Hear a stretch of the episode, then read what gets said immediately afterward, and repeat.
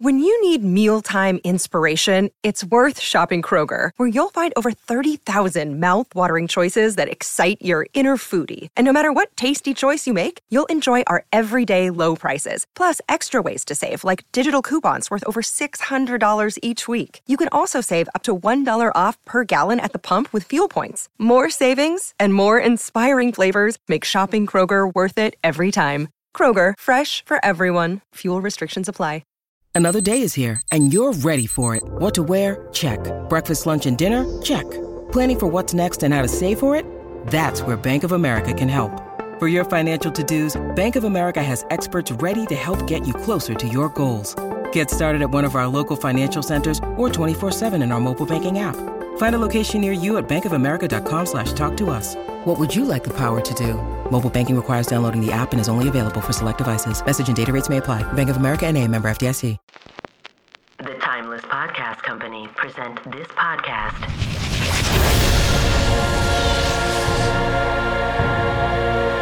In immersive sound design.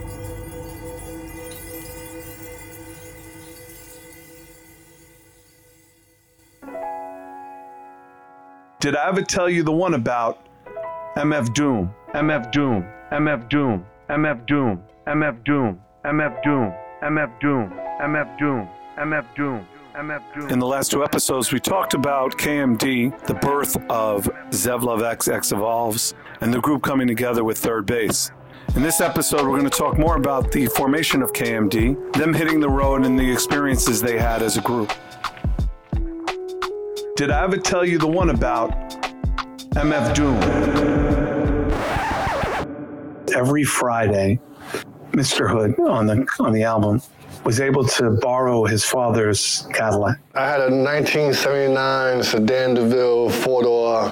Um, we would go everywhere from Long Island all the way to the Bronx, to the Lower East Side, party hopping, looking for all the you know parties and stuff what we did have was this thing that we kept talking about, which was getting the gas face, which was a GYP internal posse joke. And how that joke came about was every Friday he could borrow his dad's car, and we all had to chip in for gas. And from Long Beach to the mall that we would go to, to meet girls at Roosevelt Field Mall was like 30 to 45 minutes away and in a Cadillac that got eight miles to the month, um, it took a lot of gas money to get out there. And we couldn't, whatever the car was on, we couldn't bring the car back empty. If the car was on a quarter tank, his father was like, bring it back full. So we had, you know, so, and we all would chip in. And, you know, this was at a time when, you know, you didn't really wear seatbelts. Not advising that today, obviously but you know it was a giant cadillac we would fit like 10 dudes in the cadillac five in the front five in the back it was a pretty, pretty big car, so we was able to fit a good significant amount of people in there. We was all packed in there, and we did, you know, go to all these different shows, and um, I would also take him to uh, sometimes different auditions and stuff like that. And the idea was that, you know, you'd walk through Roosevelt Field Mall, this beautiful mall in the middle of uh, Roosevelt, Long Island, uh, and you would try to meet girls. And you would try to get the, whoever got the most numbers, you know, you, you know. And um, these girls were beautiful, like of all different shades and races and creeds, and they all had money because they were living in the rich part of Long Island. And we as nice as we looked, we did not look like we had money. You know, we did not look as fresh as we felt. So we these girls would scrunch up their face and give us this look, like this look of just total disgust. Like, how dare you, you peon? How dare you even look in my direction, let alone ask for my number? And Subroc said, man, we spent all that gas to get a face like that. And uh, we all started laughing. I, it might have been, I, th- I believe it might have even been Emis or Ahmed, but somebody was like, yo, she gave us the gas face. And we all started laughing. We're like, yo, that's the dopest shit ever, gas face. Like, we just were like, yo, yo, your mama got gave me the gas face. You know, it just became, the, it was just the funniest shit I had ever heard and we started running it to death. Like it didn't matter. Like we would just come up with shit to give the gas face. You know, if a dude struck out, if we're watching a game, oh, he gets the gas face. Uh, if I was a dollar short in getting like, you know, oh, you get the gas face. So it became like a running you know, joke. I remember uh, going to see the guys and telling them that um, I was signing a record deal, um, and that the, you know, the, originally when we signed the record deal, the name of the group was Three the Hard Way. So I told them that we had this group called Three the Hard Way, and that you know it was this guy Pete Nice and myself. We were still working on a DJ for the group. We didn't really have a, a third. Sam Sever was originally going to be the third the majority of the album was already done uh, when we signed to Def Jam. Um, a lot of it was already, I believe, almost a year and a half, two years old. And at the very end of the project, you know, Russell said, you know, we needed, you know, more of a big name producer or several big name producers uh, to work on songs with us. They felt that would make it, you know, uh, give us the hits we needed. Although we made great records with uh, Sam, he didn't feel like we had a standout single. So we went with the Bomb Squad first. Brooklyn Queens was the first record we produced with Prince Paul. And then we were in Calliope Studios.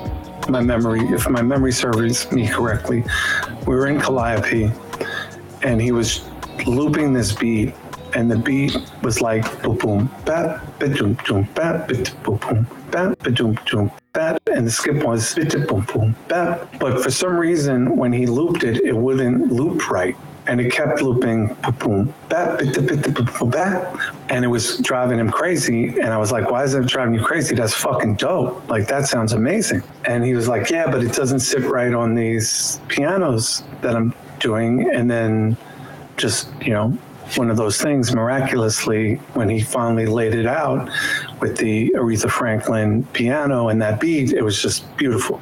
And i don't know where the oh shit came from when he like layered that into the beat, but that just happened.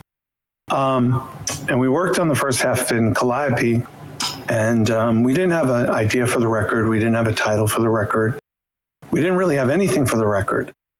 And when we had that beat, we were like, yo, we should call this song the gas face. This is the perfect song for Zev Love X to jump on my brothers again they would tell me these stories when they come home. So i wasn't rolling with them doing everything and going everywhere. But when they came home and we got centered they put me up on stuff.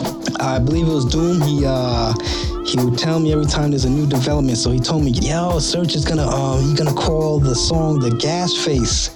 You know when people get gassed and uh, when they get gassed up and then it's gonna we're gonna make a face for it. He kind of told me it was like that, like ran the idea by by me like that. I was like, okay, I see, I see. You know, it sounded definitely like you were running with a lot of the ideas that were just coming up spontaneously uh, from those guys and then utilizing it. And I was thinking at that time, like, oh, I'm wondering why was why would Serch go with your idea, like, or why would he get inspired by the, the, stuff you guys are just talking about and snapping about? But that's how he mentioned it to me, and I think at that moment he did also say. Uh, and, and he's gonna have Gilbert Gottfried, you know the comedian. He's gonna have him in the video. I think that's where you guys got up to at that point with the gas face concept. And I was like, all right, all right. Sounds like a, you know, sounds like a plan. You know, because I knew Doom was gonna be on it, but then he told me that that was a development. Like, yeah, yeah, it's gonna be fresh, man. is that is that how it went? Is that how the story goes? Del the Funky Homo Sapien. The first memory is a gas face, really. You know what I'm saying? Gas face is the first memory, and the and the video for that. You know what I'm saying? I, I was a fan already, so I already was like, okay, damn, it's the shit. And then they popped out. I'm like, hold who's this? you know, I was always just tripping off anybody new, anybody that had some flavor and shit. And they kind of reminded me of me, kind of, you know what I'm saying? In a lot of ways. So I was like, okay, I got to check these fools out. Engineer extraordinaire, Young Guru. First time I heard Zev Love X. When is when is the first time that I heard Zev Love X? I think Gasface uh, was the first time that I heard Zev Love X. Thought it was clever uh, rhyme patterns. Here's Curious George's best friend, roommate, and member of the CM Familam, Cotty. Uh, wow. My earliest memory of Zev Love X is probably it's probably the Gasface video. I just thought he was dope, and I thought the record was dope. Super producer Just Blaze. My first memory of Doom was as Zev X, likely on the Gasface. Here's Sadat X from Brand Nubian about being label mates with KMD.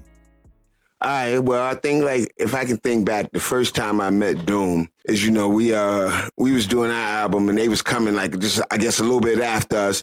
You know Dante, he, he was he was he, you know he was um handling the project, and I think like one time we was down in the studio because you know Elektra would try to you know use I forgot what what was the name of that joint down Chung King or one of them joints down there, and you know I met I met them in there. You know what I'm saying and uh you know they was uh you know he, they was saying they was from Li you know, and they was doing their thing. And I didn't really know too much about them then.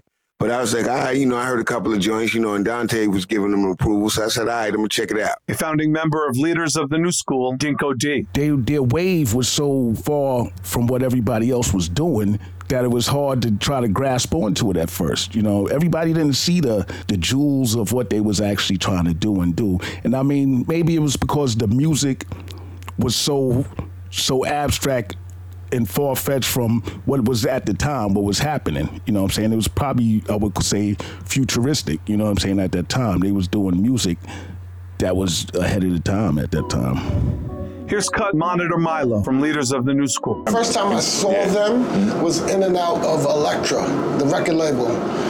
Um, you know, trying to get it together. We were young, you know, trying to put something out, confident, you know, how the whole thing goes. And um, the first time we performed together was at Hard to the Left at Kilimanjaro's. It was like an Elektra showcase. You remember that? Yeah. So that was wild. I was just talking, um, speaking with Uncle Ralph. He mentioned that he has the footage from Hard to the Left, which we're working on getting in our possession. Elektra was really new to the hip hop. So you know. The first single that KMD released on Elektra was Peach Fuzz. It was an interesting story of coming of age, where Doom, Subroc, and Onyx talked about becoming men and how they became men not only in their religion, became men on the block. Here's Dimbaza to talk about how the sample came to be story is interesting. So much again it's the flagship song. It was the first single. It hit right for the message my brothers were putting out. They're at work. They know. And i don't yet. They know that they chose peach fuzz as their single they're talking to me and they're like, yeah, yeah, we got this idea, you know, song called Peach Fuzz. It's about not having a beard yet. They had to explain that to me. I was a little bit further from even having Peach Fuzz. You know, like you probably got just a little bit of fuzz, you know, Peach Fuzz. And I was like, okay, okay, I see it, I see it. I was like, okay. They didn't have a beat yet. So, all right, uh, so I'm on assignment now to just find loops. I got this little teenage band with my best friend Lou. So we, we, we both are writing rhymes, me and my friend Lou. We did that mostly at his house. His father has records, you know, a lot of the, uh, what is it, the Fania label? A lot of the, you know, merengue stuff. And I hear this Peach Fuzz sample. We both looked at each other and we were like, that's dope. We were like, ah, we gotta let my brothers hear this. We knew which samples were serious and heavy enough where because they got a deal, we better run it by them and let them know like, yo, we think we found something. Like, y'all, could you use this or not? We played a Peach Fuzz loop for them. It's right at the beginning of the record. Boom. Instantly, they feel that vibe immediately too. And they were already hard pressed wondering what they're gonna use for that song. And it became that. That became the loop. And then sub flipped it from there. You know how to filter it and do everything to get all, make it into a sequence and make it a full beat. Video Music Box and Classic Concept director Lionel Martin. The first time I met Zev Love and KMD was the first video that I did for Third Bass, Step into the AM. And they had these guys with them who I didn't know, but seemed really cool, really different. There was the KMD shirt.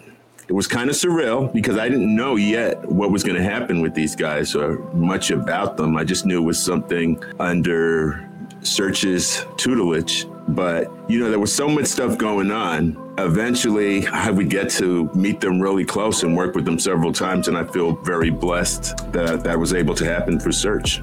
The concept of Peach Fuzz came about through a meeting that Serch set up um, to meet with the group, and this was like I like I said, I saw, saw the group in various 3rd Bass videos, but now this was like, hey, by the way, this is a group, and they have music, and they're they're a thing, and we'd like to do a video for them, and it was it was sitting down and just uh, getting the ideas and trying to, you know, take all of these pieces and make something amazing out of it. I mean, that's what I do. That was part of a lot of stuff that I'd done in, in the past, you know. And I think the one that did the most talking was probably Zev, Zev Love. He was the one that had a lot of the ideas.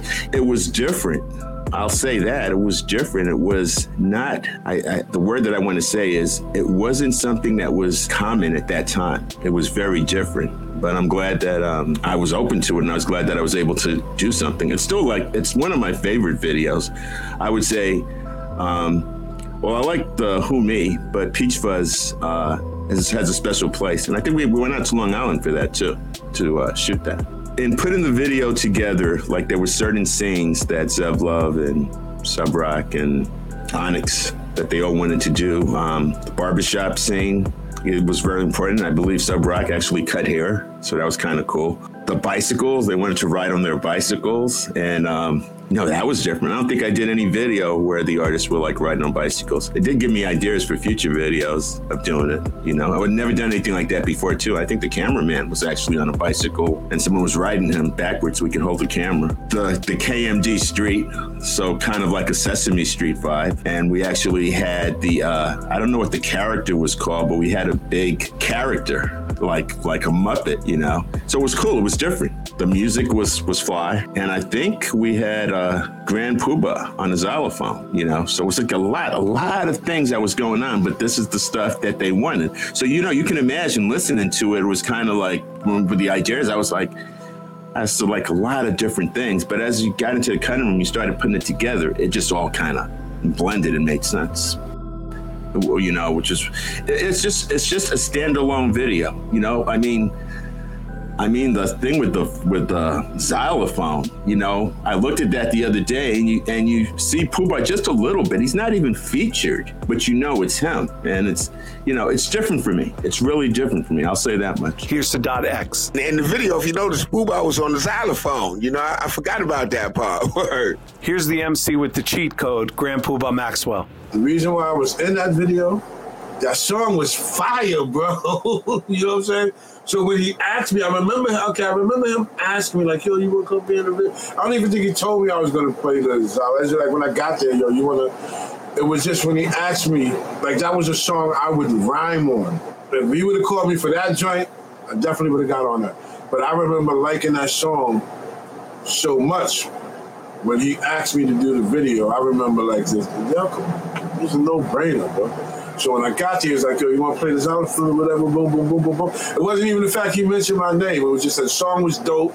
Like, and he was like, yo, we shooting the video for, I'm in. Like, you know what I'm saying? No, of course, no brainer. Like, you know? And then when he gave me the joint, that even, it just was dope, bro. You know? You know, people think you really playing shit. I was banging on, you know, I was in tune, but yeah, you know what I'm saying? That that made my day, man. I really appreciated that. You know what I'm saying? I really, really appreciated that, man. I was listen, I was happy to be in that video, man. And I was glad that he asked me too, you know? Classic Concept co-founder, and of course, the well-known VJ from Video Music Box, Ralph McDaniels remembers meeting KMD at their album release party. I believe the first time I met the guys from KMD was at their um, release party with Elektra Records. And um, I know that, you know, we had done some videos, but I don't know if I was there when we did the videos. Maybe came to the set, but I didn't really get a chance to really kick it with them. Lionel was really directing the videos. And I thought they were interesting and they, they kind of like were a new look of what hip hop looked like, you know, and their energy was like kind of abstract. Um, and so I said, um, a couple of years, there's a new wave of, of artists, and I think they represented that kind of like um, Brand Nubians represented that conscious hip hop, you know, and um, and so um, so you know, I always was listening to what they were talking about and trying to get a vibe on where they were from. Cut monitor Milo. What I can remember was um, being in a hotel room freestyling. That was a big thing back then. So we used to vibe because all we had on tour was each other. We were all new to this. And so we used to go from each other's rooms. Uh, Brand Nubians, KMD, leaders, um, this, this lady named Shazzy. You remember Shazzy? Um, and uh, yeah, we used to interact with each other, develop relationships, and also develop our craft. Listen to each other's tracks, listen to each other's things that we were working on, and just you know try to uplift each other. It was a very positive group. Here's Del on the bond he had with KMD and what it was like on tour. They all over there chilling, and I see Doom and I see Subroc over there, and I, I remember I got cool with them because they was playing an Ultramagnetic record. You know what I'm saying? And I'm like, oh, well, y'all y'all love Ultramagnetic too? Okay. And just just from that, I knew that they that was like the secret tome or something, you know what I'm saying? And then from there we was just cool, you know what I'm saying? And they was playing they was playing me little bits and pieces of Black Bastards, just hella proud of it. Like, yo, this is our new shit, what you think? I'm like, oh my God, oh my God. You know what I'm saying? I'm just like gassing their head, you know what I'm saying? Like, man, this shit is the shit. I mean, it was the shit, you know what I'm saying? So I was excited with them, for real. And we just got cool after that, you know what I'm saying? We just was hell of alike. So I just kind of gravitated toward them. We would listen to a lot of music. We make music, you know what I'm saying? But really just listening to what they had, proof, proof in it. You know what I mean? Just checking it out, making sure it sounded all right. Just talking high, basically. A lot of what we was doing, we were high. To tell you the truth, honestly, we was really high, fucked up. Here's Sadat X from Brand Nubian about being label mates with KMD. Uh, with, with us and KMD being label mates, yes, we did. We did a lot of shows. Uh, I remember a particular tour was, uh, I think Daylight headlined it.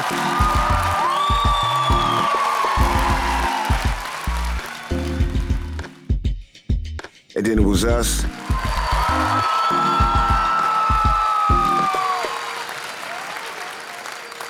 And then it was KMD. You know, we did a West Coast tour. And, you know, we, we, we, drove on the bus up and down the coast, us, A-Rod. That was, and for us, that was at the time when Puba left. So, you know, it, it, it was kind of hard for us because, you know, we was going to shows and everybody was looking like, well, where's Puba? So that was a proving ground. But, you know, they was on the road. Here's Lord Jamar from Brand Nubian. Things were just real organic back then. You know what I mean? And I could see Zev Love, you know, saying, "Yeah, we need to make," you know what I mean? We mean we need to make a record together, type of shit. Like you know, for me and and X at least, all of that shit was new. You know, to even be asked to be on somebody else's record was like flattering and you know it was just all the shit that you dream of you know of, of why you got into hip-hop and all of that. Now for Puba, he's already done this type of shit so it's not as special for him i guess you know what i mean? When you first get your new car it's your new car. After you drive it a few times it's just a car. So he was more at the it's just a car phase i believe but he still fucked with them from what I remember, you know, because this was a long time ago, but from what I remember, you know, it was their song, so they pretty much took the lead on it. You know what I mean? They chose the beat. Um, the beat had the nitty gritty hook on it and all of that type of shit. So it was kind of like, all right. Yeah, I remember. I think one of them Puba didn't come to. I think, if I can remember right, I'm thinking. But like, like I said, like back then, man, it was a labor of love, man. Like if you was on the label and somebody was, else was on the label, yeah, that was an automatic collab, man. It was a good time. I remember we came through. I think we might have drank something. Dante was there. And you know, we, we, we did what we did. One of the members of Brand Nubian, Grand Puba Maxwell. The reason Nitty Gritty was so special because it was brothers that were enlightened in culture with similar and different analogy on certain things, but basically with one common goal, right? And that's to civilize civilization. And um, so it was a magnetic attraction, like, you know, like um, whatever Ansela and their community was doing, it might be some differences, but there were more similarities. But we came to the one understanding that the duty of a civilized person is to teach civilization.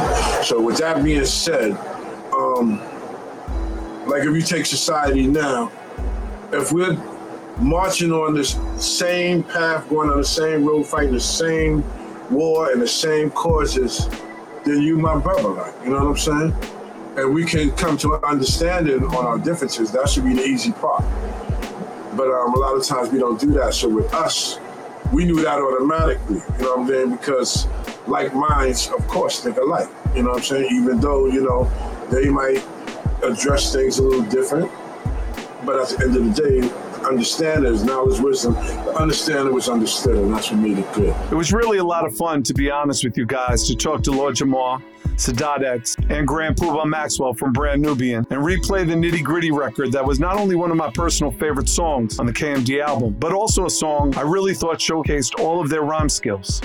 But something happened when KMD was on the road with Brand Nubian.